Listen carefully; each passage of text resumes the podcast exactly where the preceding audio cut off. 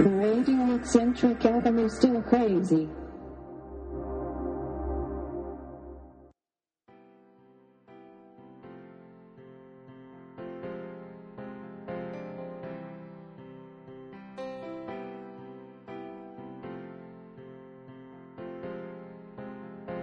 The radio eccentric avenue still crazy. Special issueお相手は新宿鮭と時々菊丸くんです、えー皆さんご機嫌はいかがでしょうか？ちょっとなんか雰囲気がいつもと違うと思いませんか、えー実はですね今日はスペシャルイシュー、まあ、つまり特番になります。普段の番組内容と点で場違いかもしれませんが来る12月16日の第46回衆議院議員総選挙に関するお話を、ポッドキャストステーションをリレー形式でお送りするこの企画。まあ、趣旨としましては、投票に行こうぜというですね、えー声かけを皆さんにさせていただきたいなと思っております。ね。まあ、何もしなければ何も変わらないっていうことですよね。えーそしてですね、えー今回のこの企画に声をかけてくださいました、アット桜城の皆さん、そしてシオンさん、えどうもありがとうございます。えちなみにですね、僕のこの、えー今回のステルクレイジースペシャルイッシュはですね、この企画の第3部ということになります。えー第1部、第2部はすでに、アット桜城さんから配信済みになっておりますので、ぜひそちらも合わせてお楽しみいただきたいと思います。えーちなみに僕もほとんどうなずき役でございますが、えーお邪魔させていただいております。さて、えーいよいよここからが本番です。今回はね、長いよ。えーでも退屈しないと思いますからね。えー正直、僕はほとんど今回は喋りません。その代わりと言ってはなんですけどもね、えー先ほどご紹介した、え初登場になります、えシオンさんですね。普段は、えーアット桜城さんの、えジェシカさんと一緒にウーマンライクステクノロジーですとか、あとはクリアジさんの新しいものウォッチといった番組でご活躍中ですよね。そしてあとお二人はですね、まあ、このお二人は、うちの番組では半ば常連になりつつあるという噂のね、強いラテンパーカッショニストの里村義和さん。そしてもう一人がコピーライターのバッキー大阪さん。ね。このお二人が登場いたします。えいわばですね、シオンさんにしてみると、僕の番組というアウェーの場で、しかも、サトちゃんとバッキー二人は、シオンさんにとってみると、初対面の相手なわけですよね。で、そこで、まあ、シオンさんがどんな感じで出てくるかという部分がね、まあ、楽しみでもあり、気になる部分でもあったんですが、まあ、どうしてどうしてね、なかなかどうにいった MC ぶりを見せてくださいました。ぜひ、そのあたりもお楽しみいただきたいと思います。えそれではですね、 STILL CRAZY SPECIAL ISSUE 第46回衆議院議員総選挙特別企画投票行こうぜ2012をお聞きください。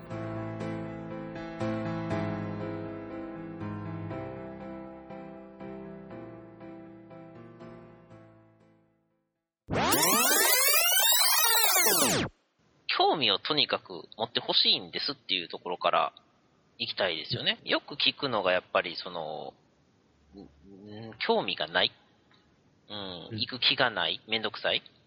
まあ、そんな感じなので、えーっと、その辺をですね、あの、こう、いかに興味を持ってもらおうかっていうのをちょっと考えたいなっていうのと、その、行かなきゃどうなるのかっていう、その辺をですね、あの、まあ、いろいろお話ししたいなと思いますけれども、えーっと、そうですね、えーっと、投票って毎回皆さん行かれてます？もうほぼ100%言ってますよ。あ、素晴らしい。言ってますね。はい。あ私も毎回行っておりますので、えーっと、残念ながらこの中には興味がないという方はいないと。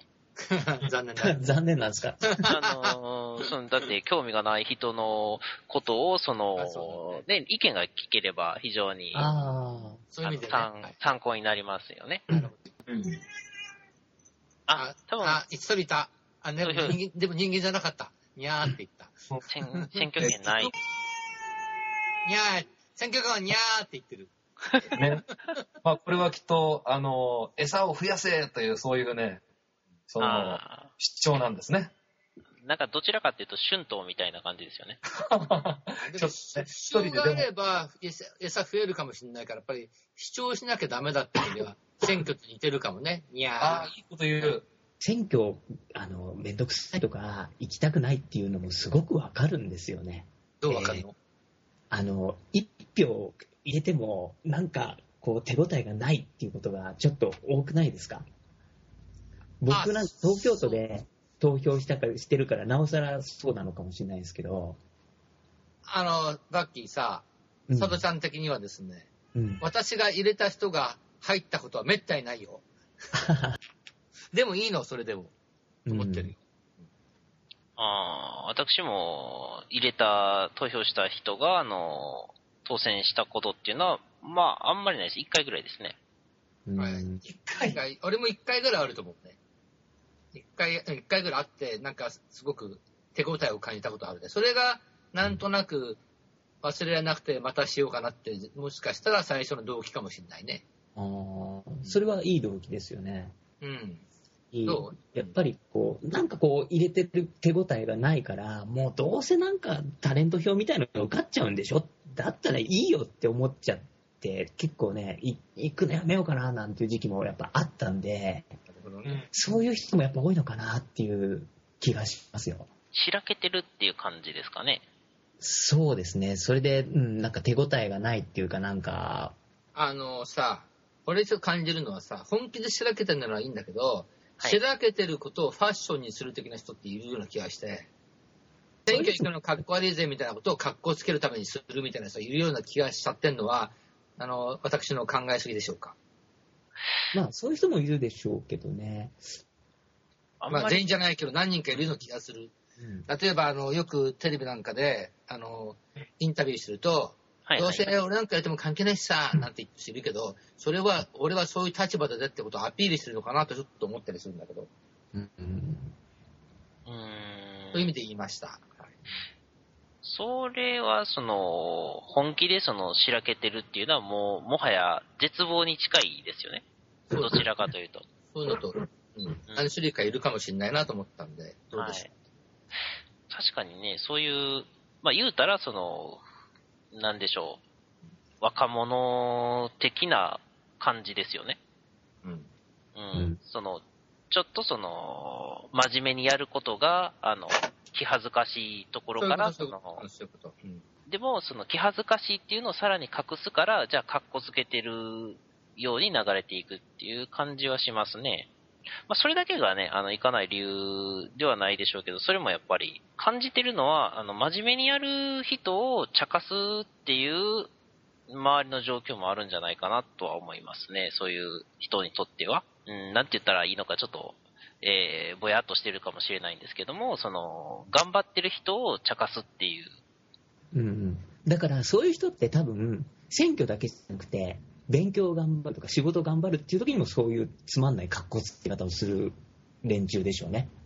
仕事ではまだそういう人には会ったことないんですけど、その、学生時代にね、あの、運動部とかで、その、真面目に練習してる人を茶化してるっていうのはよく見かけましたね。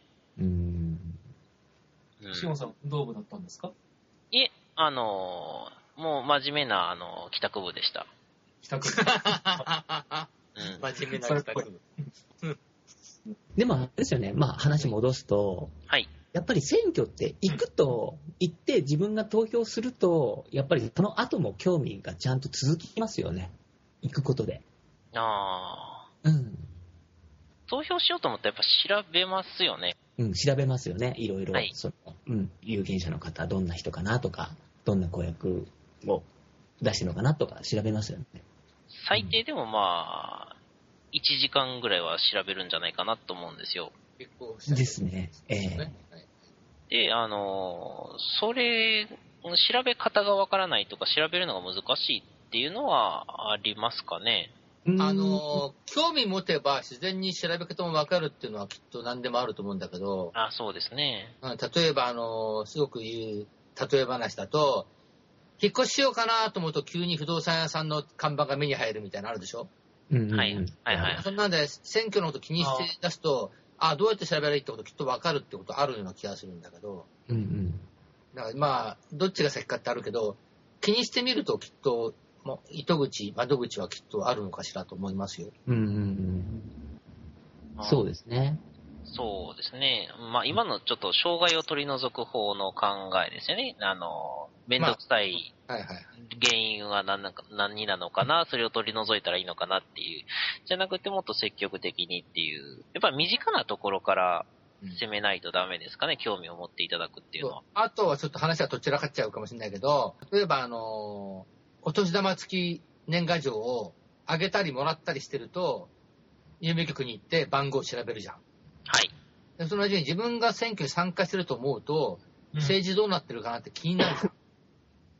そっちの方が実は、あの、選挙して投票が決まるかよりも大事かなと思ってるんで、うん要するに選挙っていうのは、あの、政治に興味持つチャンスでもあるかなと思うの。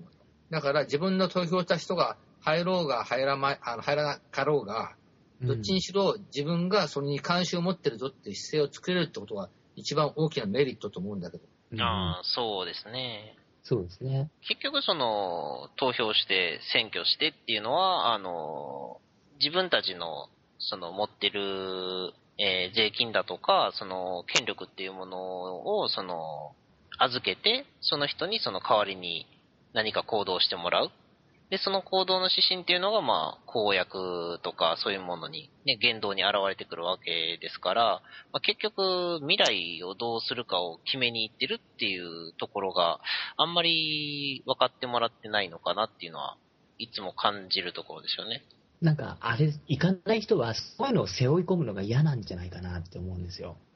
背負い込むとは？背負い込むっていうかね、そういうのの、なんかこう、俺が一票入れちゃうとなんか責任感じるなとか、いや、そこまで深く考えたらまだすごくいいと思うんだけど、どうだろう？まあね、まあ、一票入れたことで、その、例えば、えー、現地を翻して言ってなかったことやり始めて、なんか変なことになったなっていうので責任感じたりっていうのは、なりますかね？まあまあ人によってでしょうけど、でもそこまであの考える人だったら逆にさっき言った自分の入った、うん、な選挙システムしなくても関係ないじゃんって虚しさと真逆だから、それはそれでいいと思うんだけど、うんうんそこまで責任感じちゃうぐらいなセンシティブなことあるんだったらそれそれで。うんうんうんうん確かに。そうですね。うん。うん僕、でも、あの、なんかむ、そういう難しいこと抜きにして、はい。選挙って、システムって結構面白いなと思うんですよね。あの、ほら、AKB 総選挙、すごい話題になって盛り上がるじゃないですか。ほうほう。うん。で、あれってすごくしやってることってシンプルでしょ？誰が一番人気があるかっていうのを投票して、うん。一番投票があった人が勝ちっていう。で、ああの、まあ、ちょっと AKB 選挙、総選挙も、やっぱりみんなそれぞれ誰を推して、誰を一票っていうのがあるわけじゃないですか。でその裏には、俺は誰々がこうだから好きっていうのが、一応理屈はみんな持ってるはずなんですよね。で、そういう選挙っていうなんか、すごくシンプルなシステムだけど、それに乗っかるだけで、なんかやっぱりそういうことって考えることができるんじゃないかなって、僕は思うんですよ。ああ。うん。入れる、一票入れるって、誰かを選んで一票入れるっていうことに関しては、絶対理由がありますよね。どれにしようかなで入れる人って多分ほとんどいないと思う。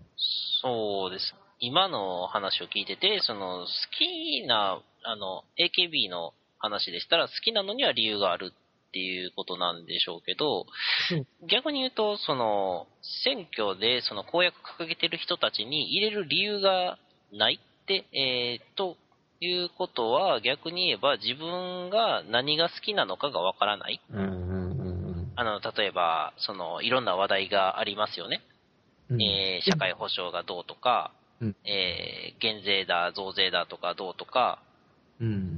そういうところで自分がその、どうするべきかっていうのの、あの、立場が明確になっていない場合っていうのは、非常に迷うんじゃないかなと思いました。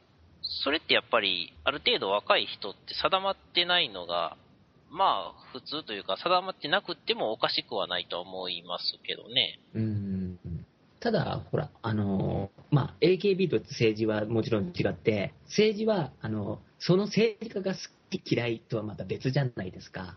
あ、いや、人じゃなくて、その、政策ですよね。うん。でも政策も、に、うんはい。どうだろうな、そうあってほしいっていうのは、結構普通に見てればなんか出てくる気がしますけどね。うーん。まあ確かにね、あの、どこも似たようなことを言っててとか、そういうことですか？ああ、バチッと来るのがいない。うん。っていうのはあるでしょうね。はい、うんはい、はい。そうですね。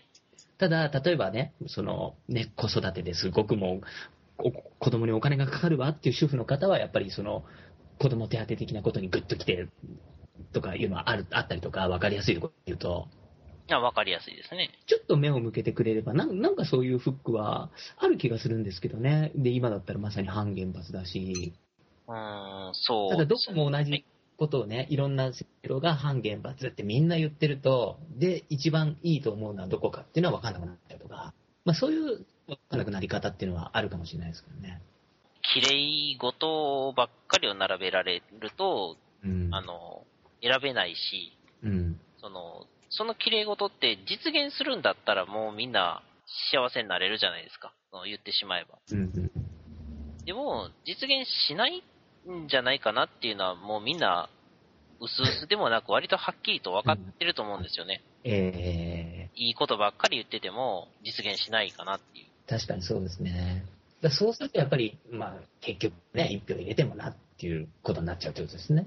そうですね。その例えばそのあまり理想的なことを言いすぎると、うん。実現しないのが分かっているのに入れるのはバカらしいってなるのは、それはそのさっきの、なんか、かっこ悪いとは違った意味で、まあ、当然の判断かなとはちょっと思いますけどね。僕はなんかあの、とにかく選挙行ってもらうっていうのは、AKB 総選挙みたいに、エンタメとしてなんか楽しんでもらってもいいかなって僕は思うんですよ。エンターテインメント。そう、エンタメとして捉えて参加してみたらっていう、ダメですか？お祭りみたいな感じですよね。そうそうそうそう。で、自分が投票した人がね、どのぐらいの票を取ってるのかなっていう結果を見ると。うんとりあえず、うん、それを楽しむ、楽しむつもりで、うん、参加してもらうところをきっかけにしてもらってもいいんじゃないかなって思うんですよね。どうですかね？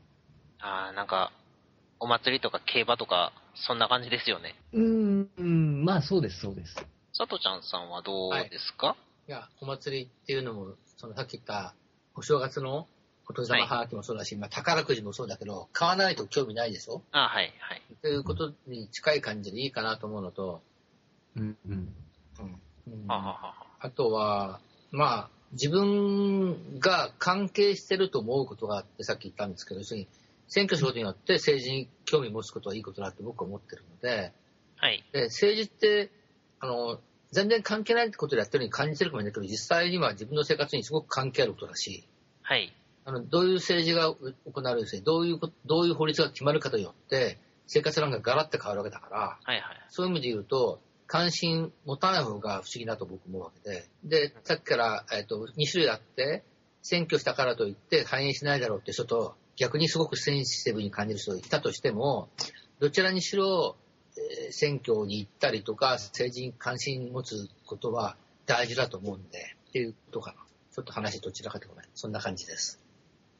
え、皆さんが、その、まあ投票に行くとして、あの、候補者のどこを見るのかなっていうのをお伺いしたいんですけど、まあ、もちろんその好き嫌いではなくて政策的な話で、そのどの辺がうん。難しい。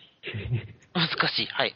ああ、いや、そんなに難しくないかもしれない。あの、えっ、と、言ってることと実行したことの差っていうのは、結構ニュースでも、あのつつく解説にもいるし、はい、ネット上ではそういうのことばっかしつついてる人がいるわけだから、逆に言ったら、インターネットがあったら、そういうネタにはこと書かないわけで、探すのも関係なく、えー Facebook やってれば誰かが必ずそういうの上げてくるわけだから、それ見るだけでも簡単にわかるんじゃない？ただ、その中には、本当じゃない、えっと、データっていうか、あの、情報も入ってる可能性はあるってことを気をつけつつですけども、でも少なくとも今、あの、Facebook とか Twitter とかやってるだけでも、すでに政治的な発言はたくさん含まれてるわけなんで、なのでもう十分そこで僕らは政治に触れることもできるわけだし、と思いますよ。まあ、ネットがお手軽にそういうところをチェックできるっていうことですよね。そうだね。まあ、いろんな注意点は当然あるけども、それにしたって、以前よりはインターネットがあるおかげで、かなり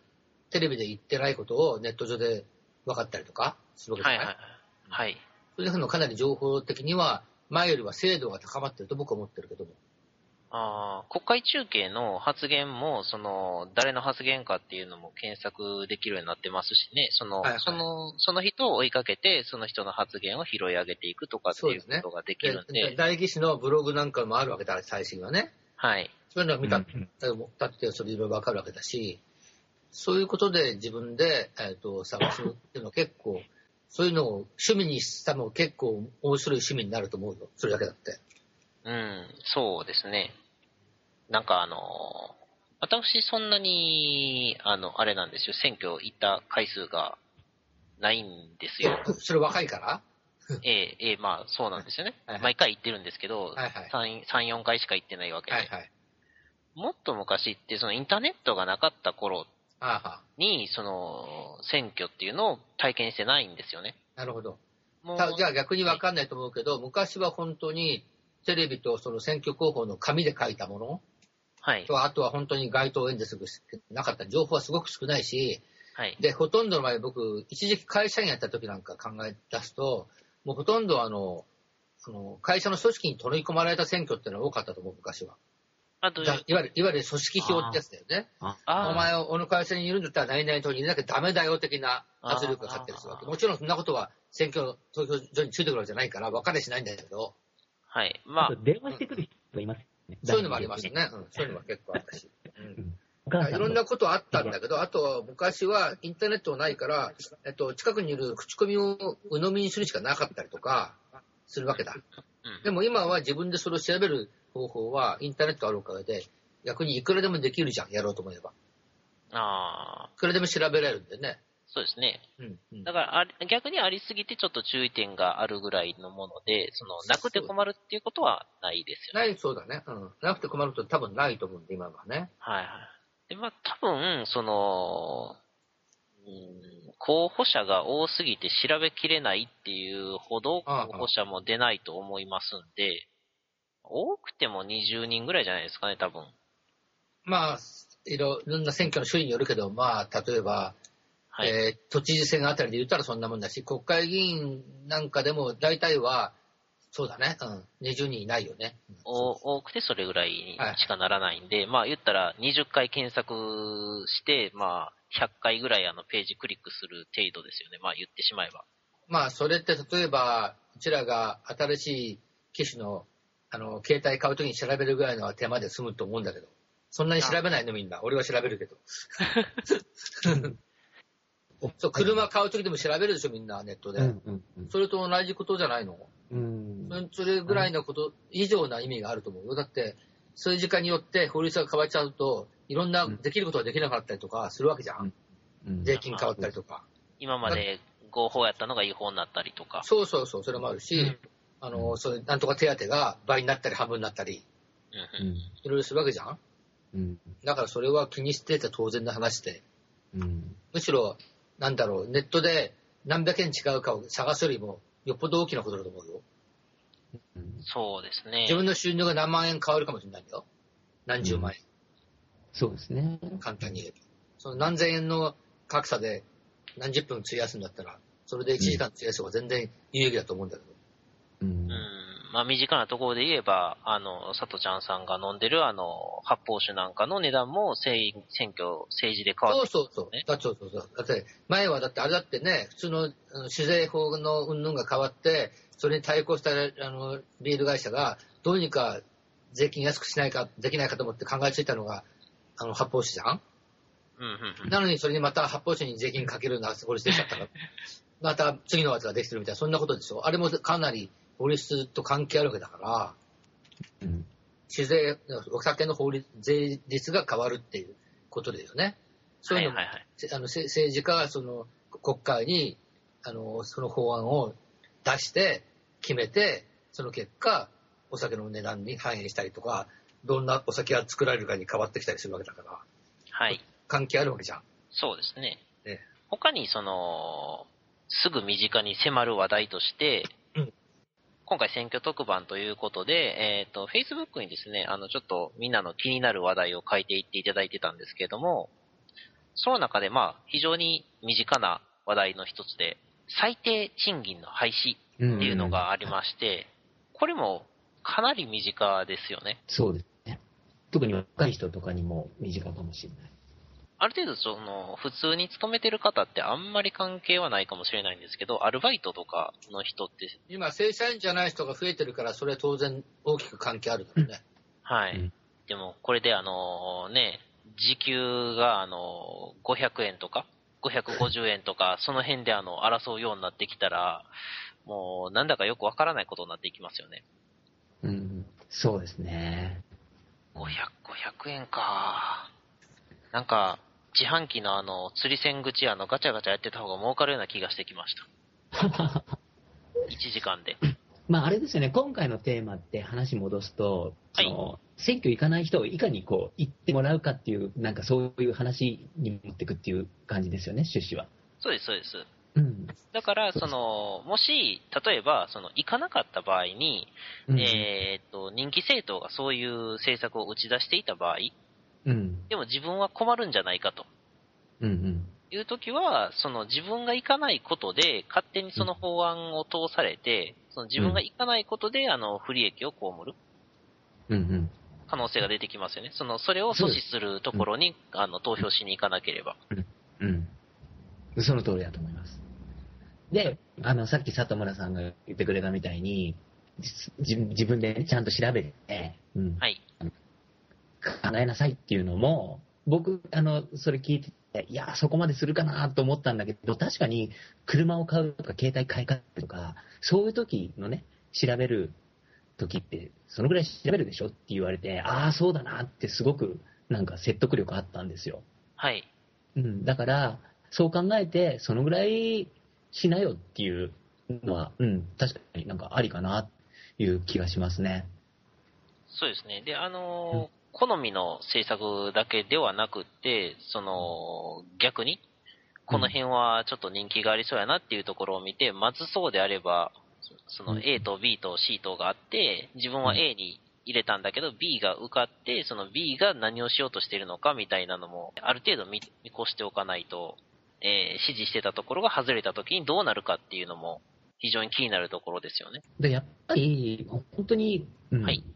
とにかくす、行ってみっていう ことなのかな。あれですか、行けばわかるさって感じですか？そうそうそうそう。うん。だから僕がさっきから言ってるのは、やっぱりその、うんとにかくもうエンタメと思ってでもいいから、行って、行ってみてよっていうことかな。ああ、それで思い出した。はい。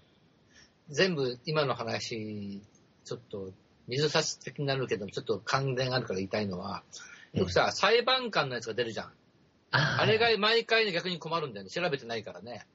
うん。ね、で、最近はそれも調べるようにして言ってんだけど、うん相当あれはめんどくさい。選挙と違って確かに。だけども、大きな事件で、こいつやばいなって時は、あの、ニュースみたいなところで名前をメモしてんだけど、うん。でもそれを多分忘れてっちゃうんだよね。そういうのはあるね。だから、うん、なんだ、裁判官の、あの、チェックの時に、なんか他のこともちょっとやる気なくなっちゃうようなたことは、佐藤ちゃんもたまに起きます。裁判官で誰を辞めさせますかみたいな。そうそうそう。それ調べていくの忘れたしまったみたいな感じになると、なんか虚しさを感じるっていうか、それはあるよ。あ多分それの感じなのかな、きっと。あの、分からずに選挙に行った人が虚しくなっちゃうって。行ったらいいけど何に行ってるか分かんないっていうのは、俺が、あの、立候補した人は調べてるけど、裁判官調べてないんで、ああ、虚しくなっちゃうのに似た感覚なのかしらと思ってた。そういう感覚を持っちゃうのかなっていうよ。だから、はい。あの、せっかく投票する人を決めていったのに、裁判官決めてなかったから、ありゃ困ったな、虚しいって感じがあるじゃん。はいそ。れと同じように、裁判、あじゃあ投票所に行ったけども、誰にか決めてなくて、あ、わからん、虚しいっていうか、えやばいなってなって、もう行かねえやになっちゃう人もいるかなとちょっと思ったんで、こんな発言をしてみましたが。ああ、虚しく感じる人っていうのはそういう感じなのかなって。かなと、ある、あの、想像だよ。俺はそんな虚しく感じてないからだけど。はいはいとりあえず行ってみたけど、何も考えてねえわ、みたいな、そういうことですよね。そうね。とりそう、そう、って、うん、そうで、一回行ったけど次からも行かねえやになっちゃう人いるのかなと想像したわけよ。うんうん他、その、例えば、その、税金なんですけれども、税金って、低い方がいいですよね。うん。うん。まあ、一般的には。一般的にその、個人的に。安いに越したことはない。はい。うん。でもゼロだと困りますよね。うん。いや、明らかにゼロだと、えっ、と、そういう政治にする、えっと、経費が使えないから、はいろくな、えっ、と、行政ができないだろうっていう意味で困るということは、えっ、と、想像ができるよねっていう意味だよね。そうですね。じゃあどの辺がいいのかっていうのは、その、個人的には決めづらいポイントなのかなとは思うんですよ。うん。うん。ど、どのぐらいお金、税金を持っていったら、どのぐらいリターンがあるっていうのがいまいち見えないから、その増税だ、減税だって言ってる人も決めにくいっていうのは、あの、感じはしますね。まあ、ただ、例えばなんだろう。えっ、と、税金払ってるから図書館がタダで使えたりとか、はい。ね、あの、学校が、あの、まあ小学生が、授業料がとか、いろんなことあるじゃん？はいはい。うんで、それはじゃあ、どういう、えー社会を求めるかっていう？いや、そんなの全部金かかっていいよと思うのか、いや、そこは無料でそういうサービスが、行政のサービスがいいいいなと思うのかっていうことは、自分が思ってたら、自分に一番近いこの政策をしてる人たちに投票すればいいってことになるじゃん。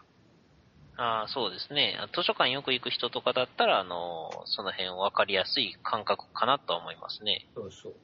うん。だ例えば、あの、税金払ってないでやると、いろんな公共料金なんかももしかしたらもっと上がるのかもしれないし、まあ、違う、逆もあるかもしれないけど。そういうところを考える。はい。あとは、その、まあ、本当にやってくれるかどうかはともかくとして、役所の役人の数を減らすだとか、いう人もいるし、えー行政改革みたいなこと、難しいことで言うとね、要するに、行政のサービスする人そんなにいらないんじゃないのっていう候補者もいるし、うんうん。まあ、いろいろいるわけじゃん。それ辺はチェックしてもいいんじゃない結局それは、本気でやってくれれば無駄遣い減るってことは、少ない税金でも、ちゃんとしたサービスを受けられればってことね。人数がえ少なくても大丈夫なサービスもあるだろうし、いや、人数減ったらサービスできませんよっていう役所もあるかもしれないけど、その辺のチェックだと思います。そうですね。その税金の使われ方とか、その最適なポイントをどういうふうにそのチェックしていって、それからずれてるよっていうかっていうのは、あの、難しいけれどもやっていかないと、あのうん、どんどん好き勝手されるっていうところですよね。まあ、厳密に言うと、いろいろね、それこそあの、国と、えっ、と、地方と、例えば、えー市とか、それによってまた違違ってくるけど、例えば飛行場を作るって、あるじゃん？地方の飛行場とかさ、あと高速道路とかさ、それも必要だと思うかどうかって、それぞれ違うけども、はい。でもそれは自分の、自分がそう思っただけでいいわけよ。俺にとって必要だと思ったらそれでいいじゃんと思うわけ。まずは。で、もっと大きく言えば、もっとマクロに見て、あ社会にとって、俺は我慢してでもこれ必要だなと思えば、そっちを選べばいいってこともあるかもしれないけど。で、今、あの、俺たち喋ってるのは、選挙全般の話なんで、本当きっとこれは、えっと国のことと都道府県のことと多分きっと本当厳密に違うんだろうけども、大まかに言えば、あの、そんなことだよね。はい。まあ、いろいろね、その税金やとかありますけども、その、まあ、ここからまたもう一度ですね、あの、ウォールの方のネタから拾わせていただくんですけれども、はい、これ、徴兵制を唱えてる方がいらっしゃいますと。ああはい。それ自体の良し悪しは、まあ別として、この場で賛成、反対をたあの言うんじゃなく、そはいれに。ついて選挙にとってやるとどうなるかってシミュレーションをここで話そうってこと？そういうことですね。あのーまあ言ってしまえば、その、結構その今回、徴兵制とか、そのね、えー憲法改正とかはいはい。って言ってる方もいるんですけれども、じゃあ徴兵されたらどうなるのかなっていうところですよね。そうね。あのーよくある話なんですけれどもうん、徴兵逃れ、まず考えられるのが、うん。をする奴がいると、その、まず、えー、徴兵を真面目にやる人が損をしちゃうっていうことですよね。はい。うんそうですね。うんはい。なので、まあ、私、ぶっちゃけ、徴兵制は、あの、非常につまらないものだと思うので、あの、現代の戦闘っていうのは、そんなにね、寄せ集めた兵隊で、そんな円滑に動くほどのものでまあ、はないので、し素人の兵隊じゃ無理だろうってことね。はい。一一年やそこからのあの訓練じゃんってことで。はい。もっと、もっとあの、専門的に、あの、きっちりやってるところでないと、その、実際の戦闘には使えないだろうと思っているので、なね。はいなんですけれども、うんその、一斉にね、その、みんなが、例えば、えー18歳から20歳まで行くとすると、その間のキャリアはどうなるのかとか、うん。あの、学歴がどうなるのかとか、その、大学の問題とかっていうのが、すぐに出てきますよね。ななんか俺の知ってる浅い知識だと、韓国なんかあるじゃん？朝鮮とか。はい。あとはなんか東南アジアの国で、なんか抽選で10人に1人ぐらいが兵隊になるって国もあるみたいじゃん。はいはいはい。くじ引きとかでやる。そうそうそうにありますよね。まあいろいろあるけど、まあまあ一応調整があったという話ね。でもっと深く話しちゃうと、大体、あの、まあこれは思想のことになっちゃうけど、はい戦争は嫌だから軍隊いらないって思想もあるだろうし、はい。逆にあの国を守るためには、そういうの必要だって考えると、ひもうどっちもあるわけだよ。はい。ね。それ、その、なんていうかな、その辺のイデオロギーに徴兵制っていうの結構使われてるよね、今ね。そう論争のもととしてね。そうですね。あの、どちらかっていうと、うんその、徴兵が直接、その、何かに役に立つっていう風に言ってる人が少ないような気がするんですよ。ああ、それってどういうこと？え、あの、例えば、その憲法改正して軍隊を持つと徴兵がいりますよとか、うんうんうん。でもそういう問題じゃない感じもするんですよね。さっき言ったように、その素人軍隊になっちゃうとか。その辺がすぐに、あの、想像できるのに、えー、なんか、兵役じゃないよとか、その若者は鍛えろみたいなね。あうん。なんかその直接、こんだけの人数をもってすれば、こことここがちゃんと防衛できますよみたいな感じのことを言ってる人はいないんですよ。あまあね。で、まあちょっと、ちょっと話はずれるけど、俺は、あの、徴兵制はししてほしくないし、俺戦争とかしたくないし、嫌なんで、はい。うんで、お前嫌だって言っても誰か攻めてきたらどうするかって言われても、それでも逃げるっていうタイプの人間なんで、はいはい。多分その辺になっちゃう話になんないと思うけど、と、とりあえず、例えばね、選挙に行ったらどうなるかというと、そういう俺みたいなやつが選挙しに行かない結果、徴兵制決まった時に後悔するわけじゃん。そうですよね。だから行くわけ。例えば。はい。これはね、調整兵制になってほしくないから。そうなんですよね。あの、だからそういうことを言ってる人に入れない。入れない。または、誰も入れたくない人ばっかしだとしても、少なくとも反対してるにしょうがなく入れるのを含めて。そうですね。あの、まあ、いやいやながらというか、その、誰も選択肢ないんだけど、強いて言うとこいつの方がまだマシだぞみたい事前策ですよね。そういうことでもいいから、やってた方が、まあ自分の精神安定剤になってるって感じ。ああ。選挙に行かなか、行かなくて後悔するよりも行って、あ自分の投票と落ちたなでもいいから、一応やるだけやったってことは大事かと思そうですね。何もせずに、そういう、その、なんかうん、強制されて、その、徴兵されるみたいなことっていうのは、もう本当に、精神衛生上非常によろしくう。ないですし。だから自分で決められることを自分の決めるって、その権利を捨てる理由がどこにあるのと僕は思うわけで。あの、はいまあ、人間、権利も義務もあるけど、まあ、権利があるならちゃんとそれは、ちゃんと、権利はちゃんとゲットしておきましょうと思うわけよ。はい。それが選挙って権利だと思うんだよ。そうですね。でも国によっては選挙行かないと罰金取られる国もあるらしいじゃん。あ、あるらしいですね。うんうんすみません、あの、ちょっと、それパッと出てこないんですけれども。これも出てきませんが、なんかこの前なんか、なんかで見たな、それ。うんうん。たただ、まあ全体的に言いたいのは、行ったら面白いぞっていうのが一個と、はいあ。と、行かないよりも行った方が精神衛生上いいですよってことを、佐藤さん的には言いたいです。あ、はい。はい。うん、精神衛生上いいですよって、そのアプローチ面白いですね。いいですね。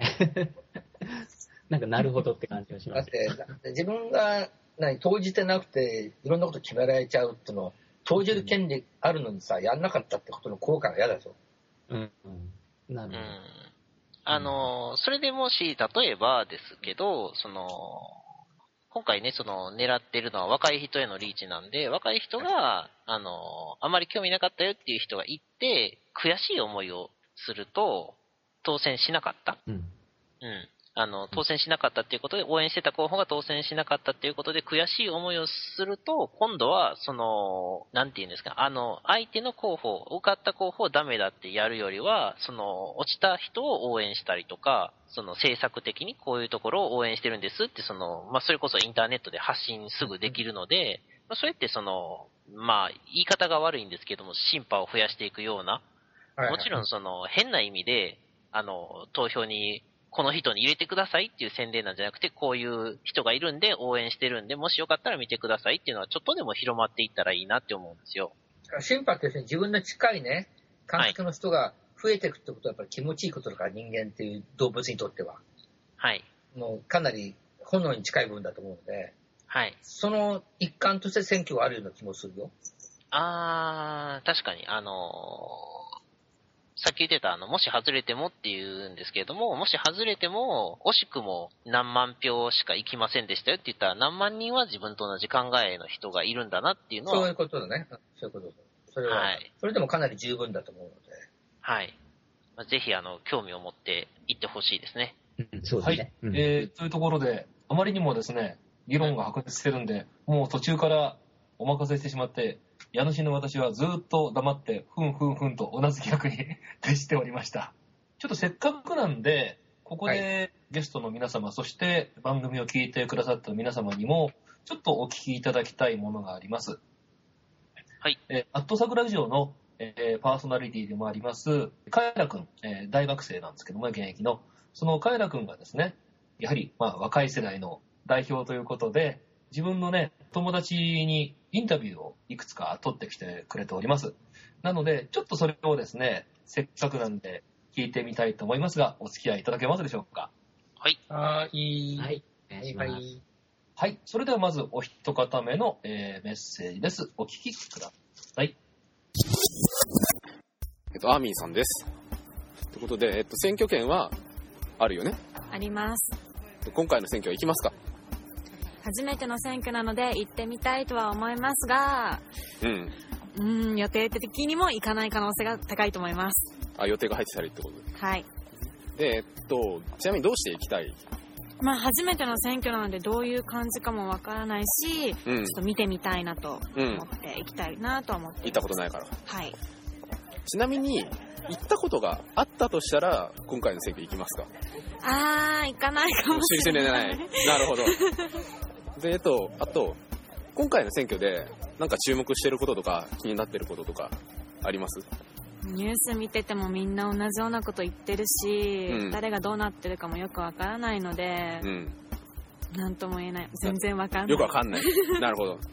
ありがとうございました。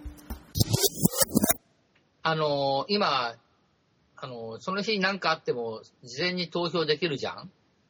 それ、はい今回も僕やるんですけど、あれが、あれのね、あの、制度がなかった頃は、やっぱり1、回か2回行けなかった時あるんだけど、前もって今投票できるので、うん別にその日が忙しかったって関係ないじゃん。まあ、それは言ってみれば言い訳に過ぎないと思います。あの、知らないのかもしれません。あ、そういうこともあるんだ。それを教えなきゃね、みんな。あまだ初めての選挙なので、あーその、ちゃんとうん周りの人がね、あの、そういうことを言ってる人に、いやいや、そんな、あの、時間気にせんでもいけるよ、みたいなことを軽く言ってあげるだけで全然、なるほど。むしろね、ちゃんと行くよりも、駅のそばだったりとか、近かったりして楽だったりするよ。私は、あの、もうほんまにその選挙当日にしか行ってないので、あのうん、公民館みたいなところそう、そとか、こだとね、結構歩くと遠かったんだけど、はい。えっと、事前に行くと駅のそばなんで、ああ、仕事に行くついでにできちゃったってことあったんで、この間。ああ、その辺もちょっと CM してほしいかもしれないですね。うんやっぱり投票しやすかったら行きやすい。いや、もうかなり、あの、環境的には、事前の方が投票、投票しやすい感じが僕にはあったけど、うんうんあ、こんな楽だったんだと思う。事前投票の方が楽ですよ。はい。ちなみに、あの、じゃあバッキーさんははい、投票日に行く方ですか、うん、あの、投票日にしか行ったことないですね。事前はやったことなくて、今、へえと思って聞いてたんだけど。事前があるのはご存知ですよね。あの、選挙のお知らせの封書って来るじゃないですか。はい。あれの中になかったかなそういう、あの、事前投票できますよ、みたいな、こあの、い印刷物とかが封書の中に封入されてたと思うんだよね。確かあの、別紙みたいな感じでうん書いてあったとは思うんですけどね。そうそうそう。でも、インタビューに答えた子なんかは、だからね、それを初めて見て知るのかもしれないですね。あ、まだ来てないですもんね。うん、うん、そうそう。はいはい。今回はね、まだ来てないね。うん今回ってさ、俺は、あの都民じゃないけど、東京都の場合16日じゃん？そろそろ来てるの？これから来るの？まだじゃないですか？あ、そう。でもね、もうすでに事前投票できるんじゃないの？もしかすると。えー、す紙、紙来てないけど。えー、そこまでは調べてないんですけ調べてみて後で。なんかね、はい。なんかちらっと見て、あれ？まだ来てないのに選挙もうすでにできるんじゃんっていうふうに思っちゃったことがあったんで、なんかで見て。あ、はい。調べてみましょう、後で。私も調べます。そうですね。あの、調べて分かればまた何か、その、追って報告させていただきたいと思いますんで。すいません。あのいえいえ。不確定情報ばっかしで。まあ、でも、その、なんか、裏技みたいでちょっと面白いですよね。その、もしちゃんと調べて、それが何か、その、特定の条件が揃った時にできるとかであれば、まあ、そういう豆知識とかを持っておいて、そうそうへーっていうだけでもちょっと興味持たせられるとか。結構事前投票はね、あの、やってみたら全然いいと思いますよ。はい。あの、当日行こうと思って忘れて、行けなくなっちゃう時もあるじゃん？うん、うんそ。れもあるんで、先に行っておくだけで結構俺は最大安心なんで、当日暇でも事前投票に行くようにしてたりする。なるほどね。確かに、そうですよね。その日、開けとかなきゃいけないみたいな感じになりますもんね急。急になんかかったるくなってるといけないから、前の、前に、あ駅駅と駅通ったついでに行っちゃおうみたいな感じ。うーん。確かにちょっと、私、今回あの、選挙の特番の収録とかでいろいろと立ち回ってると思うので、選挙日当日もやっぱり収録とか編集とかしてると思いますから、先にちょっと行ってみてどんなもんやったのかなっていうう。そそう。それも結構レポートしたら面白いんじゃない？事前投票してきて、はいあ投票所ってこんな感じでしたよみたいな話もしとくと、みんな、ただ事前投票がみんなすると、かなり、あの、投票率上がると思うよ。そうですそねれ。だけで。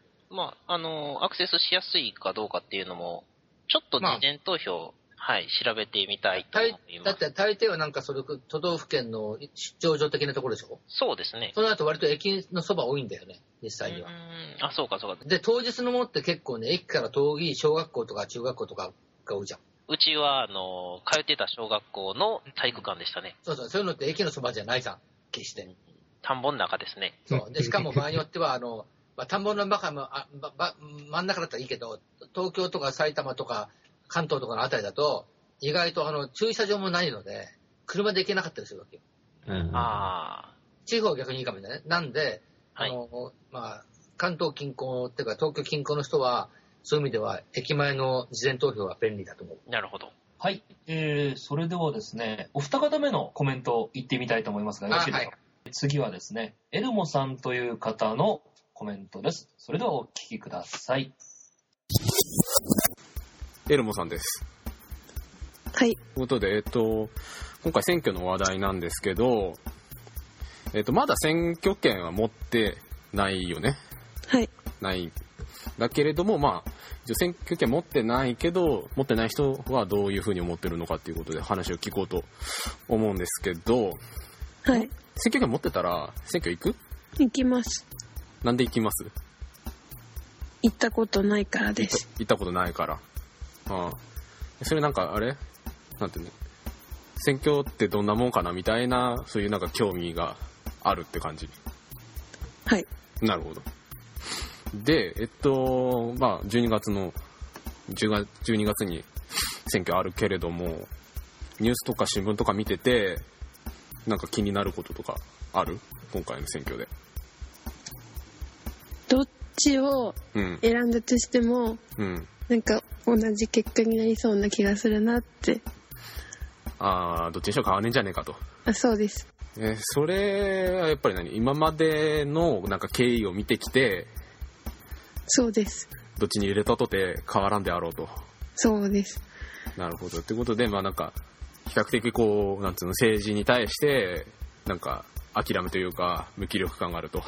そうですね。無気力ですね。無気力ですか。はい。だけどまあ選挙権持ってたら行きたいかなと。選挙行きたいかなと。はい。行ったことないんで。そっか。行ったことはあるとしたら、行ったことあるとしたら行かないかもしれないですね。それやっぱ行っても意味ないからって感じ？そうですね。ありがとうございました。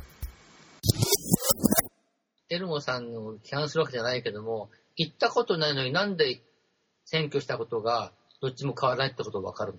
それはきっと、あのー少なくとも、その選挙、選挙権を得るまでの、なんか報道とか、あの、周りの大人とか、そういった環境からそんな感じのものを受け取っていると思われますね。まあ、だとすると、選挙に行かない方がいいよっていう、ある意味洗脳されてるみたいな感じじゃない？それって。そういうことですよね。うん。だってなぜかというと、意外と本当に大きな違いじゃないと言っても、選挙によって政党が変わったりしてるよ、日本ってそれなりには。うん、そう、まあ、その政党があんまり変わんないって言われちゃその通りなのかもしれないけど、一応、一応は選挙の結果によって変化はしてるじゃん。そうですね。あの、どこかみたいに、あの、お飾りだけの選挙になっているところではないですね。そうそう。で、逆に言うと、さっきもちょっと言ったと関連するんだけど、その選挙によって政治に興味を持ってる人が増えれば、ね、誰かの独裁者的な人にやられちゃうことはかなりリスクが減るよね。それだけでも。そうですね。あと、その、今のお二人の共通してる点が、まあ、もちろん皆さんお分かりやと思うんですけど、行ったことないから興味があって行ってみたい。もし、行ってたら行かないかもしれない。まあ、行かないとまでは明言してなかったですけど、はい、はい。ということは逆に、あのー投票率悪いと言われてますけど、なんとなくやっぱり初めての選挙だったら、あ、初めて行けるんやっていうワクワク感はやっぱりあるんでしょうね。うんうん。で、そこで、その、じゃあ行かなくなる理由もあるんじゃないかなっていうことで、その、そう、そうだ。ここうちらはね弱いのはね、行ってるから行かなくなる理由を想像できないところが弱いところで、そう、そうなんですよ。そうなんですよ。全員4人とも行ってるわけで、はい。そうね、これ誰か行ってないやつ呼んでくるか。まあ、その方が、あのいいかなって思うんですけど、周りにですね、例えば、行ってない方とかって、さっきほら、あの、バッキーさん、行かない人の考え方もわかるかなっていうことで、言ってたねおっし。ゃってたんですけど、うんその、なんか同じようなこと言ってるんですけど、例えばそうやって行かない人とかの話って聞いたりとかします？あの、あんまり行かない人が、俺行かないよって、あんまり威張って言う立ち、立ちのものじゃないから、選挙って。行かない。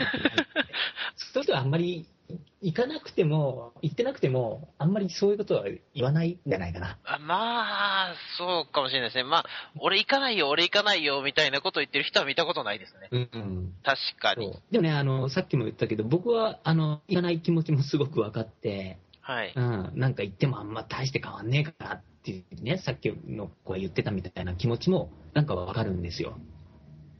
うんもうちょっと掘り下げてみましょうか。うん。えっと、行かない、その、あんまり変わらないと思う一番の原因ってどこかなっていう。うーんと、まあ、一つじゃないからね、こうズバッと答えるの難しいんだけど、わ割と大きいところはどんな感じかなと。うん、まあね、あの、いろんなね、あの、さっきさらちゃんが言ってくれたように、はいいろんな変わってることって確かにあるけど、はい。やっぱり根本が変わらないっていうか、結局、その政党が違っても、なんかこういう流れなんだねっていう感覚の方が、うん、あの、いろんな細かく変わったこととかよりも強いんじゃないかな。あうん、結局日本人ってこういう感じで流されるよね。結局日本の政治ってこういうところに落ち着くよね、みたいな。ー、つまり、その、やってみたものの、変えてみたものの、それでもダメだったみたいな、そうそうそうそう。何が邪魔をしているのかわからないけれども、前と同じところに落ち着いてるような、うん。他にも言ってることも似たような感じだし、その、例えば美味しいことをさっきね、あの、話出ましたけど、あの、聞きやすい美味しいことばっかり言ってるけど、やっぱ違う、違うかったよねとか、うん。やっぱ裏切られてるわけですよね。そうですね。そういう意味では。うん。その辺、やっぱり、なんとか、なんとか是正する方法っていうのはないのかなとうん。思うんですけど、他、あの、例えばなんですけど、あの、皆さん、モンテスキューってご存知ですかね？あの、なんだっけ、法の。法の精神。はいはいはい私も別に友達じゃないんで、そんなに詳しく知らないんですけど、友達だったらすごいよ。あの、モンテスキューってよくね、あの、授業で習ったと思うんですけど、あの人3件分立をしようよって言った人って習うと思うんですけど、実はあの人4件でも5件でもいいよって言ってるんですよね。うん。だから別にその生態自体をもう変えていってもいいんじゃないかなというのも一つの手ですよね。例えば今だと法律上その3つですけど、その事実上4つ目と言われているマスコミ、うんマスメディアがそのうまくいってないのかもしれないと。じゃああの5つ目の、じゃああの、どこかね、そのちゃんとチェックをして厳しく、えー、ダメだよとか、こいつ、あの、こういうことをしたけども、あの、言ってたこととやってたこと違うよっていうのを、あの、まとめていくっていうのをもっとその、バラバラにやってるんじゃなくて、まとめていくような、そういう流れが、あの、例えばね、あの、インターネット上で出ててもいいんじゃないかなとか、それが、あの、5件目ぐらいになってもいいんじゃないかなとは思うんですよね。なるほどね。え、そういうことなんだ。いや、たまた、俺、その分立、分、三権分立の意味をちょっと違う意味で考えてたんで、はい。今言ってるのはその分立というか、新しいアイテムがあるよっていうふうに捉えれば意味わかるけど、はい例えばあの、三権分立の思想っていうのは、それぞれが独立していてお互いを干渉しませんよって思思ってたので、はい、そういう意味で言うと、あの、えっと、今、シオンさん言ったことってちょっと理解しづらいんだけど、どういうことなんだろう？干渉ではなくええ、で、その干渉しないではなくって、あの、ちゃんと独立をして、それぞれの、あの、権利を持って、や。ってるんですけど、その別の権力機関でも、あの、それが4つ目、5つ目があってもいいよってことをおっしゃってるわけ？そうですね、4つ目、5つ目があってもいいし、それが、その、例えば法律的にうん、えーちゃんとできてなくっても、それに似たような、外からあんまり受けなくって、その、ちゃんとチェックして、えー権力の一一一翼を担うようなものあが、一翼を担う、はいはい。はいそうだね。そこ大事だね。じゃないと4件5件の意味ないもんね。一翼も担うってとこね。あ、そうかそうか、わかります、ね。はい。そういうようなものものを作っていく、いけるような時代になってるんじゃないかなとも思うんですよ。なるほど。うん。で、それをしていかなきゃいけないのかなと。うん。うん。まあ、その、まあね、この放送とかもその一助になればいいかなとはちょっと思いますけど。3件がちゃんとそうなってないぐらい時がもある世の中で、4件目、5件目に出たらかなり面白いことにうんなるでしょうね。どんどん、どんどん混乱していきますね。それではですね、続いての、えーインタビュー行ってみたいと思います。続きましては、エトレさんという方のコメントです。はい、エトレさんです。はい、こんにちは。ということで、えっと、選挙権はまだないんですね。はい、ちょっと持ってないです。誕生日的にね。はい。ということで、まあ、選挙権あるという前提で、はいえっと、聞くんですけど、はいえっと、今回の選挙、はいえー行きますか？行けたら。あ、もしあったら、はい、行きます。はい。どうして行きたいですか？そうですね。ちょっと待って。うーん、いや、やっぱ20代くらいの人が選挙行くっていうのも、い行けば、その20代の人に、えー向かう政策がどんどん増えていくと思うので、やっぱ自分たちの若者が選挙に行くっていうことは、すごく意味があることだと思います。今って結局そのメインで選挙行ってる人が多分ね50代60代とかそういう上の人の世代だからはい。そういう若い人たち僕たちぐらいの世代の人が行くことによって、はい政治家たちがこっち若い人の方に向かっての政策をしてくれるんじゃないかとあ、そうです。なるほどはい。でえっと12月の選挙に関して、はいなんか注目してることとかなんかありますか？そうですね。まあ民主党のことを見てると、やっぱ次の選挙は自民党が、まあ、第一党になるんじゃないかなって思うんですけど、そのどんどん、あの、第三の党、うん。なんかみんなの党とか、うん。維新とか集結してるじゃないですか。うん。そこにどういう票が向かうのかなっていうのは、ちょっと気になってます。なるほど。自分的には第3党に注目してるとかっていうあのはなんかある個人的には、あー、これ、えっと、どこの、あそこの党がとか。まあ、具体的に名前出さなくてもいいんだけどああ、うんあります。ありますはい。なありがとうございましたはい。若者の定義って、35歳以下でしたっけね？え、そうなの。そうなの ?60 歳以下じゃないの？あ、じゃあ60歳以下で。すいません、冗談でしええまあ、まだまだ若造みたいなね。た。でも彼はちゃんとなんか、じゃあこう選挙とかね、そういう方に興味が向いてる人でしたね、今のはね。そうですね。う。うんん。あの、非常にコメントしづらい感じで素晴らしいですね。うん。うん。そのコメントいいね。コメントしづらい感じで素晴らしい。あ、なるほど。えーあ、のー、えー何も足さない、何も引かない的な感じで。面白いんですね。はい。でも、まだね、18、19ぐらいで、まあ、あのぐらい意識があるだけでも、僕はいいのかなって思うけどね。うーん、そうですね。あのー、ちょっと思ったんですけど、あの選挙権がない人って、投票所に行っても別にいいんですよね。投票できないだけで。ああ、そうですか。ああ、子供連れで行ったことあるもん。はい。僕も子供の時行ったことある。うん、あるでしょ入れ、でも入れるんだっけ？入れないんだっけ？いや、子供ぐらいやったら多分大丈夫と思います子よ。供だったら全然平気だ。あただね、その、はい18区の、あの、微妙な連中は行ってもいいの？別に行くのはいいんじゃないですか？なんか、はがきとか本人確認とかしますよね。あ、その時でダメって言われる。しますね。はい。うんあのーだから、その、エトレさんとか、あとは、えーすいません、もう、もう一人、えーエルモさんか。うんうん。で、確か、あの、どちらも選挙権持たれてないっていうことで、誕生日的にまだ、で、その、ね、投票自体はできないんですけれども、その投票所に行くっていうことはできますんで、もし時間があったら、入り口までってこと？まあ、入り口ちょっと覗くぐらい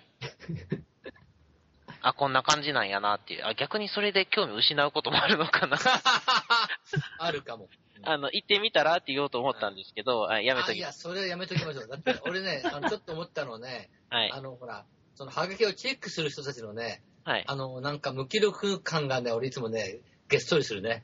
ああの近、近所のおばちゃんなんで何ともなん言えない。だけど、うん、なんだけどさ、まあ、知った顔だったら愛想悪いもするんだけど、なんかみんな無気力な感じでチェックしてるなって赤赤い見積もって。ああの感じがね、なんか嫌な感じだな、俺は。確かに。だからといってずらっと並んでいらっしゃいませみたいに言われても、ああ、それ、そっちあ、そうだね。でも、俺は、俺はあの、あの、結構の、えーいい年の親父なんで、そっちの方が好きかな。ああ、まあその、シャキシャキしてるとか、あの、投票所で、投票所で個性出してもしゃあないかな。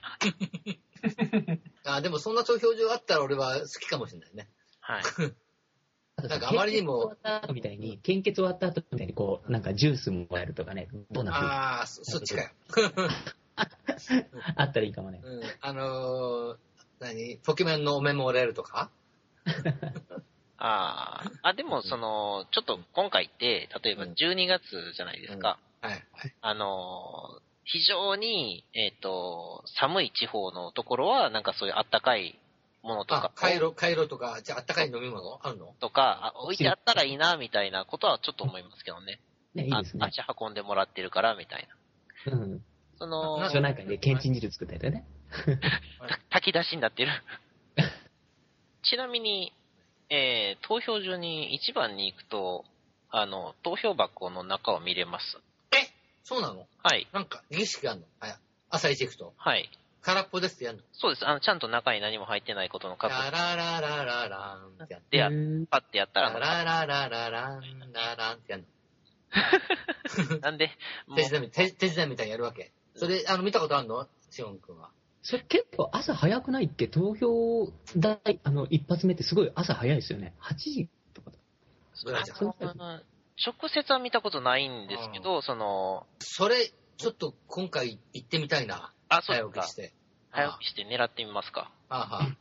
その、なんていうの、ちょっと、あの、ヤクミツルさん的な興味？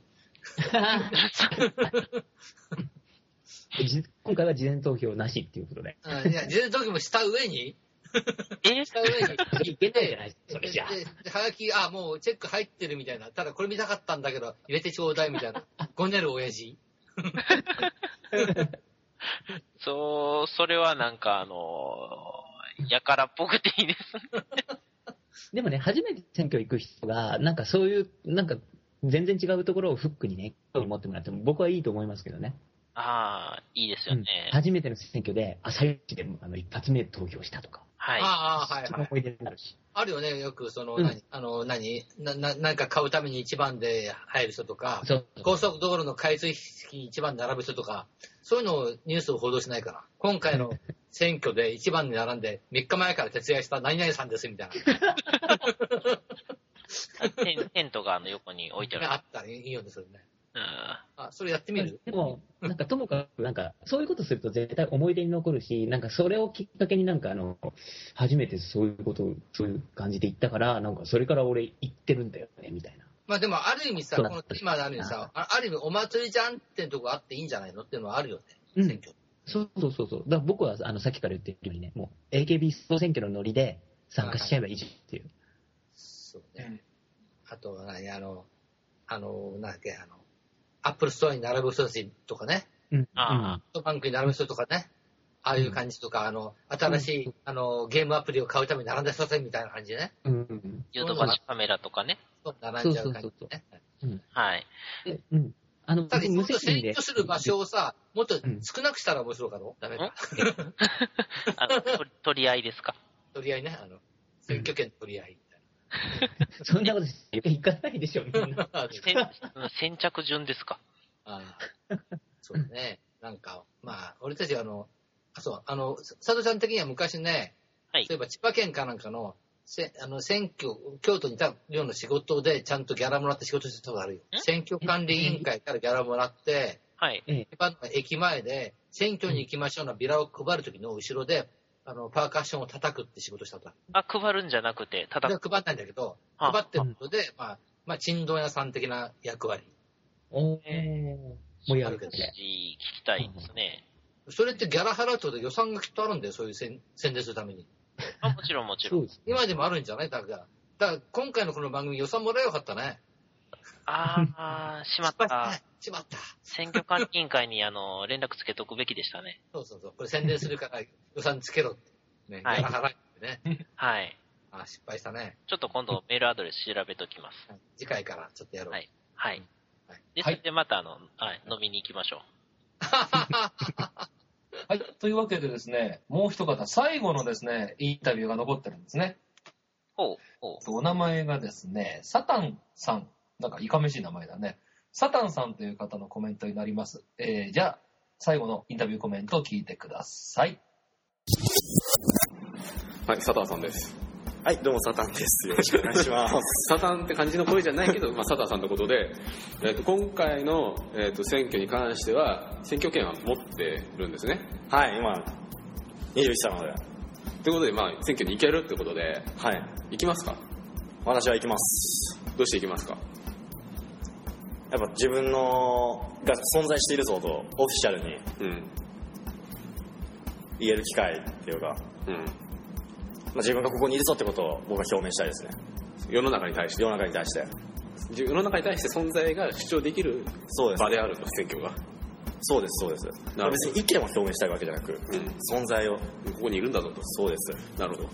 で、えっと、今回の、まあ、来12月の選挙に関して、はいなんか注目していることだとか、気になることってありますか？注目しているとまでは言い難いんですけれども、やっぱり今回の選挙は変革的なことが多くて、うん。僕はそれに関してはものすごく否定的なので、うん。まあ、どこが一番現状を維持してくれるのか、うん。まあ、その現状を維持するための変革だったらいいんですけどそれ以外のうん。変革をしようとするところには否定的な面で注目していますなるほど。あくまでも、現状維持がいいと。そうですだからその、今までのスタンダードを維持してほしいと。そうですなるほど。日常が日常のまま続いてくれれば嬉しいです僕はだから、どっかみたいになんか、国防軍にするとかっていうのはちょっと余計だと。そうですね、なるほど。まあ、気になることとはいっぱいあるんですけど、うん。やっぱりまあ原発もよくわかんないしうん。社会保障もなんか若者のためにしてほしいけどそれを調べるのもめんどくさいんでうん。でもできるだけそういう大きな変革がないところだけを今僕はチェックしてまどっすちかというと、保守的であると。そうですねなるほど。ありがとうございました。どうもサタンでしたサタンさんは音楽とかやった方がいいんじゃないですかね。えそれどういうどういう意味で言ってんの？なんか、なんか、こう、持っていきどころちょっとずれてるような気がして、なんかオフィシャルに自分の存在を主張したいんだっていうのに、投票っていう、うんなんかちょっと違うなみたいな。投票することが、なんていうのか、自分のパフォーマンス表現ではないことはわかると。そうなんですね。だからどっちかというと、パフォーマンスだったらそっちの方がいいんじゃないかなっていう。ただ、まあ、パフォーマンスといったって、一票を入れたことによって、それがパフォーマンスになるかというと、相当現代芸術的な感覚でない限りは、パフォーマンスになり得ないので、それは、だからどっちみちいいんじゃない？やってれば。まあ、それと別に、彼はミュージシャンという道もやってもいいっていう意味で、ならあなたのおっしゃることは理解します。まあもちろんやるのはやるとして、もうちょっと別のやり方もあるんじゃないかなとちょっと思いましたけど、あの、このサタンさんが目指すところって多分一番難しい気はしますね。現状維持っていうのが多分、もう難しいところに来てるんでしょうね。ででというか、まあ、現状維持って、下手すると、ほっとけば現状維持の場合は、日本の場合今まで多かったじゃない？はい。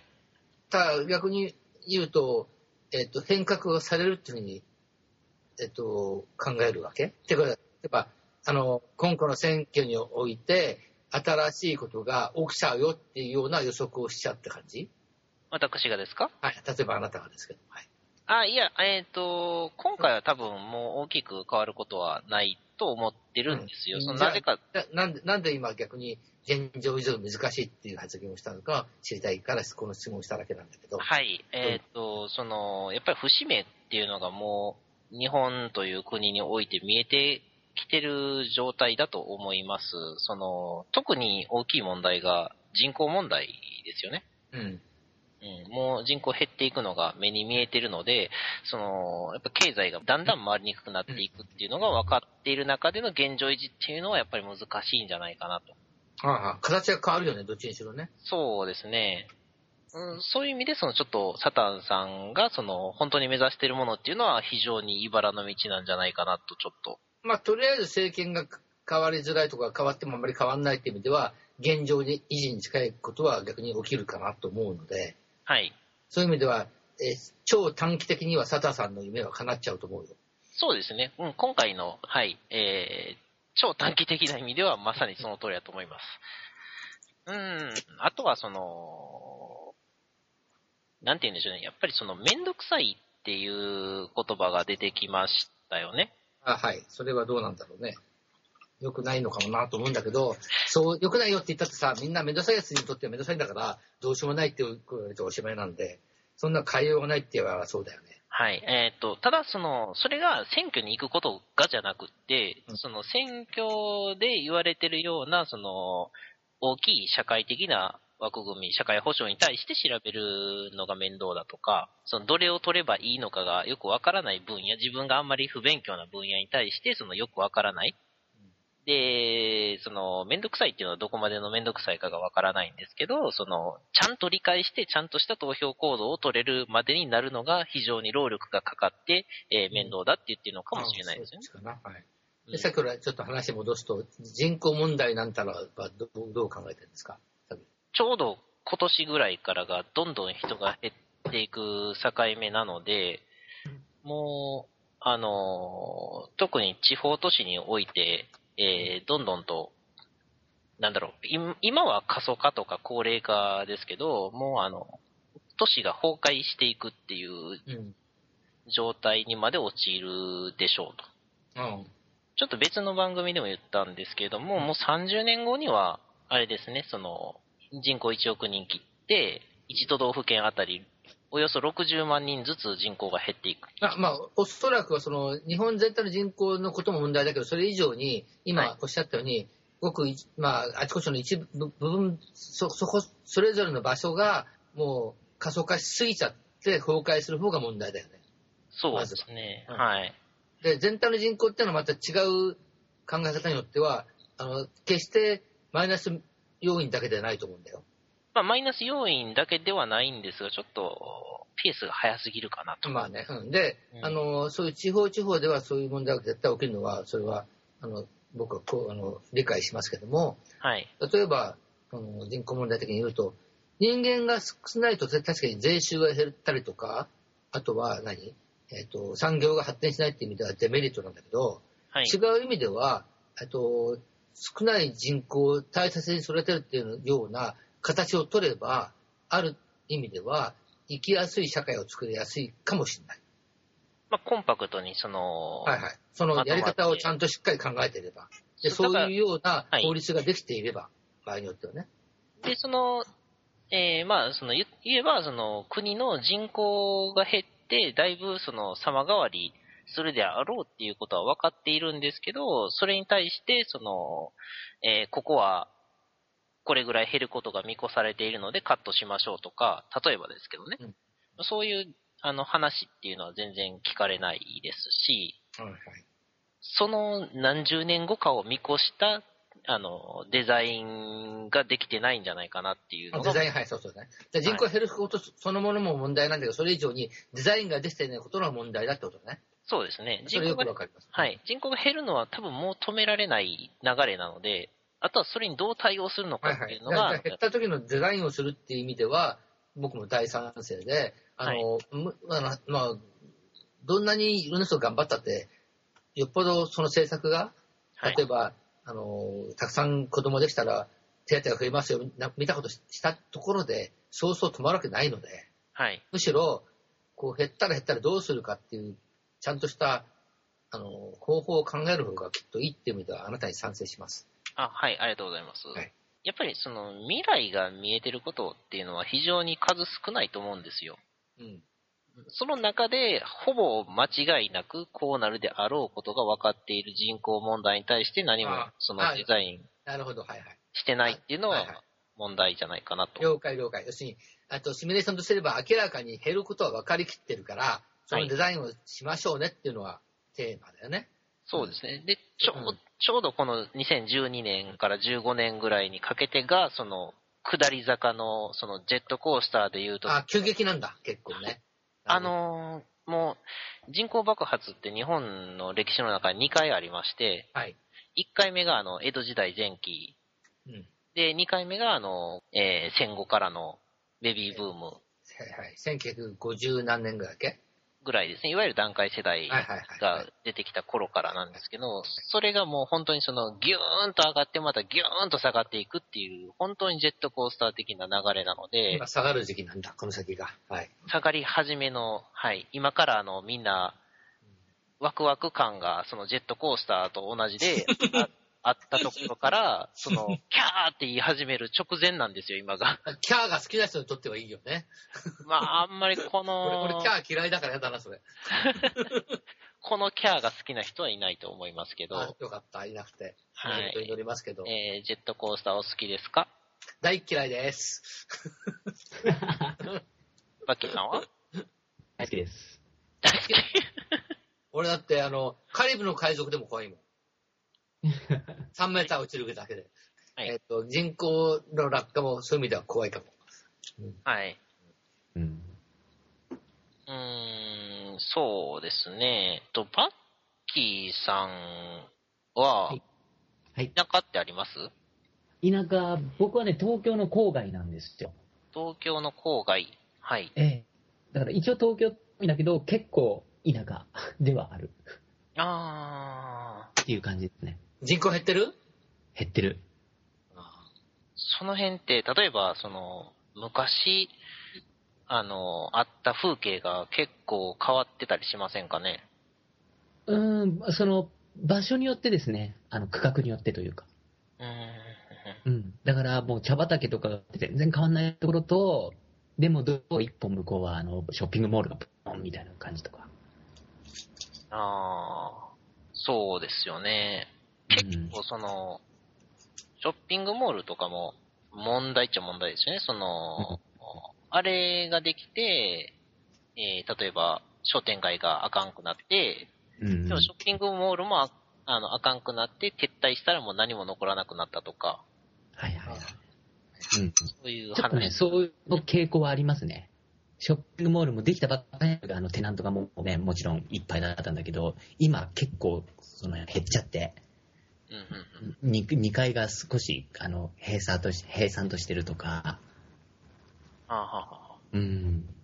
だそれこそね、今、あの、シオンさんが言ったみたいに、もうそこが潰れちゃったらもう、なくなっちゃうよっていう感じ。うん。その代わりがもうなくなっちゃうっていう状態ですうよね。ん。そうそうそう。地元のお店が潰れて、その大きくね、ところもなくなっちゃったら本当に何もなくなっちゃう。隣に町行くしかないっていう。た、多少なんですけど、その話ずれますけど、あの、神戸って来たことありますか？いや、僕ないんですよ。こ神戸はあるよ、何度も。うん。ほうほう。里村はね。佐藤ちゃんさんはいっぱい来てると。うん、何度も聞いてるよ。うん。うん。多分、あの、なんだっけ、あの、お温泉あるじゃん。有名な温泉なんだっけ。有馬温泉の方有馬温泉も行ったことあるよ。あー、有馬温泉いいですね。うん。でね、あの、神戸私、まあ住んでる町なんですけど、はい結構そのイメージ的には、まあ田舎の都市としてはまあまあやというイメージが多分あると思うんですよ。あ、外から見たらあるよ。うん違う、僕なんかすごい都市のイメージ違うの。ない。うん。まああの、来てわかるのが、あの、びっくりするのがすごいコンパクトな都市ですよね。はいはい。あの、真後ろ山で、真ん前が海で、もうそれに挟まれてぎっしりあの詰まってるっていう。あ、でも夜11時半過ぎると誰もいないな、駅。とか。そうですね、はい。うん。人いないね、そういえば。夜は早いです、はい。12時前に人いなくなるね。神戸が実はもうだいぶ危なくって、ちょうど私があの、学生時代からあの、社会人にかけてずっとまあ、もちろん過ごしてるんですけど、そこで、えっと、ずっとその、なんでしょう、その言ってた、ちょっと郊外にあるショッピングモールにシャッターがこう降りていくような様を、が、その、神戸のど真ん中で起こってるんですよね。ショショッピングモール的なものですらダメになってくる神戸。はい。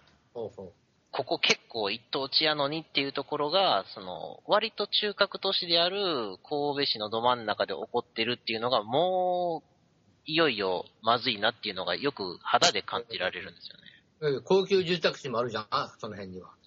あ、だいぶ離れてますけどね。あ、なんそこで違うんだ。15キロか20キロ弱ぐらい。はい。その辺とはまあすぐは近くないんですけど、その住宅街は住宅街で完結してしまってるので、まあそういうところで、その、多分ね、地方都市にいらっしゃる方とかっていうのの意見もすごい気になるなとは思うんですよね。例えば山梨の甲府とか、そういうところもね、結構やばいんですよ。え、例えば、山梨県の甲府市も、やっぱりもう商店街とか、そういうメインのところが、もう本当にシャッター、シャッター商店街。うんあと、長野とかもそうですね。ああ、結構そういうとこやっぱ多いね。うん。どっちも行ったことないですやっねぱ。全体の人口減った結果、そういうところに飛ばちできてるって感じなのかもしれないなと思う。うん。あの、い一応、日本中のあちこちの街に行ったことはあるので、はい。うんで、その後、その20 20年ぐらい前に行ったところに、最近行くと、やっぱり今おっしゃったようなことは起きてるなと思うんだけどね。はい。うんだからその、どこどこの土地がってことじゃなくて、日本全体の、まあ中堅どころって言い方変だけど、例えば今言った私は神戸とか甲府とか、例えば水戸とか、そういうとこって似たような現象あるのかなと思う。特別な現事情がない限りは。みんな、それぞれが人が減ってる感じはあるの。ちょっとさっきの田舎の話に戻るんですけど、おい。バッキーさんの、あのーえっ、と、東京郊外、と都市とは言わないのかな？街のデザインっていうのは割と計画的な街なんでしょうか？いやー、全然計画的ではないんじゃないかな。あ、もともと発生うん、うん、そう。もともとあったその昔の村とか、はいはいはい。うんそこら辺から地地質的にはそんなに変わってないんじゃないかな。ああ、なるほど。計画性を持って作られた街と、その割と自然発生的な街で、どっちが強靭なのかなっていうのがちょっと今気になるところなんですけれども、うん。その辺って、もうむしろあの、佐藤ちゃんさんの方がよう知ってるのかなと。み見てる、見た感じですよね。な見た感じしかないよ。まあもちろんもちろん。だから特別な事情でっていうのは、いわゆる町おこし的な感じで、あの、新しい、まあ、アイデアを考えて、復活してる町はあるけども、全体的には、やっぱり苦戦してる感じっていうのはどこでもあって、と思うし、それはあの人口的な問題なくて、そういう、さっき言ったショッピングモールみたいな大規模の方が商店街よりも強いっていうこと？まあ大体の人が、なんだかんだこういう問題意識持ってる人だって、やっぱり安い方に買いに行くわけで、はい。その結果、なんか商店街が寂れていくとは、どうにか、どうしても起きちゃうじゃん。そうですね。それはもうどこでも、とと都心であろうとそうだよ。あの、い板橋商店街でもきっとそういうこと起きるよ。うんうん。まあ、その辺は、やっぱ、うん、まあ、止めるのも、やっぱりその人口問題と同じで難しい問題でしょうね。まあ、ただそれは、あの、さっきの、その、大元の話に戻ると、選挙によって、そういう、法法整備とか法律とか変わったら変わることだって起きるかもしれないわけだよね。そうですね。税金のかけ方変えるとか、それだけで変わるからね。まあ、その、例えば、その、直接の支援は難しいかもしれないんですけども、景観保護とかにしてしまって、あの、えーっと、住宅税固定資産税か。固定資産税とか、まあそういったものをある程度減額してみるとか、とか、またはそういう、なんか、昔のところに残すことによって、まあ、補助金出すもありね、その、かいあの、なんだろう、それをキープするためのお金を出すとかっていうのもそうですね。こ個々に出すんじゃなくて商店街全体とか。はいはい。そういうのはきっとあちこちやってんじゃないかな。詳しく知らないけど、はい。まあ、例えば埼玉の川越市みたいなとことか、はい。サハラ、サハラの、なんだっけ、さ千葉県だっけ、そこ、茨城県だっけ、あっちの方なんかもそういうことしてんじゃないかな。うんうんうん。そういう、あの、江戸の建物残ってるところとかね。はいはいはい。もう神戸なんかもそういうところないの？あの辺も、あの、昔の建物とか。あー、あの、究極に昔の建物やったらありますね。あるね。あの、1000年前ぐらいの住居とかありますよ。あるんだ。はい。あのーなんか、あれが、あの、が外、外人のお家みたいなやつはあまり関係ないのかな？あるじゃない？あ偉人館、はい。人間的なこと。あれもまあ100年ぐらい前の綺麗に保存はしてありますけど、あれもね、割と震災でやられた。崩れて、あの、ちゃんと復元した後のものがほとんどですね。でも、これ震災前にしか行ってなかったけど、まあ、封印したのでよかったね、それはね。うん。そうか。はい。な感じですかね。はい。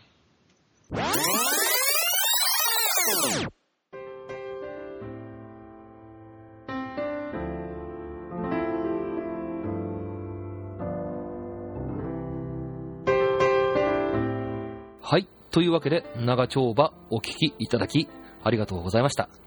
まあ、なんていうかね、今回の選挙って、うん、本当に難しいというか、どう判断していいのかって、すごく、本当に迷うんですよね。うん。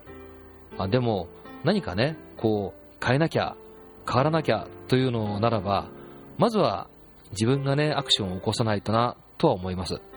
やることやったからいいよっていう感じがしませんか？ね。僕が時々使う言葉で、定感っていう言葉があるんですけど、あの、諦めるっていう字に、見る、あの、観光のね、見るっていう字を書く、定感っていう言葉があります。人間っていろんなことを知ったり、経験したりすると、まあ、これぐらい頑張っても高が知れてるよねって思っちゃったりすることあるじゃないですか。でもね、まだまだ、この僕らの日本って、捨てたもんじゃないなっていう気もするんですよ。現状が面白くないなとか、つまんないなとか、まあ、ふてくされるぐらいだったらば、それを変えるきっかけは、もしかすると、今回の選挙に行くことかもしれないと思います。行かないってことは、その権利をむざむざ放棄しちゃうことじゃないですか。もったいないですよね。だから、12月16日、何かを変えに行きましょう。さて、冒頭でもお話ししたように、今回の特番はリレー形式でまだまだ続きます。第4部はですね、いや来ましたね。老舗ですよ。クリラジさんの特番枠から配信予定になっております。ぜひ、えー引き続きそちらもチェックしてくださいね。では最後に今日登場してくださった皆さんからのメッセージを聞きながらお別れです。お送りしたのは新宿釈と菊丸くんでした。じゃあ、まずは、えー、里村さんからお願いします。はーい。選挙に行くと新しいワールドが広がるかもよ。じゃあ、続きまして、バッキー大阪さん。とにかく、参加してみてください。参加することで興味が湧いたり、いろんなことを思ったり考えたり感じたりすることができる。まず、ここから始めてみてください。えー、シオンさん。えー、本日はありがとうございました。えっ、と、皆さんね、あのー選挙、ぜひ、えー、テントと、えー、コンロとお鍋を持って、泊まり込みで、あの、一番に乗り込んで、中見てみてください、あの、投票箱。あ、それね。はい、投票行きましょイエう。イェイ楽しみ方もね。ー イ朝一選挙。そうそうそう。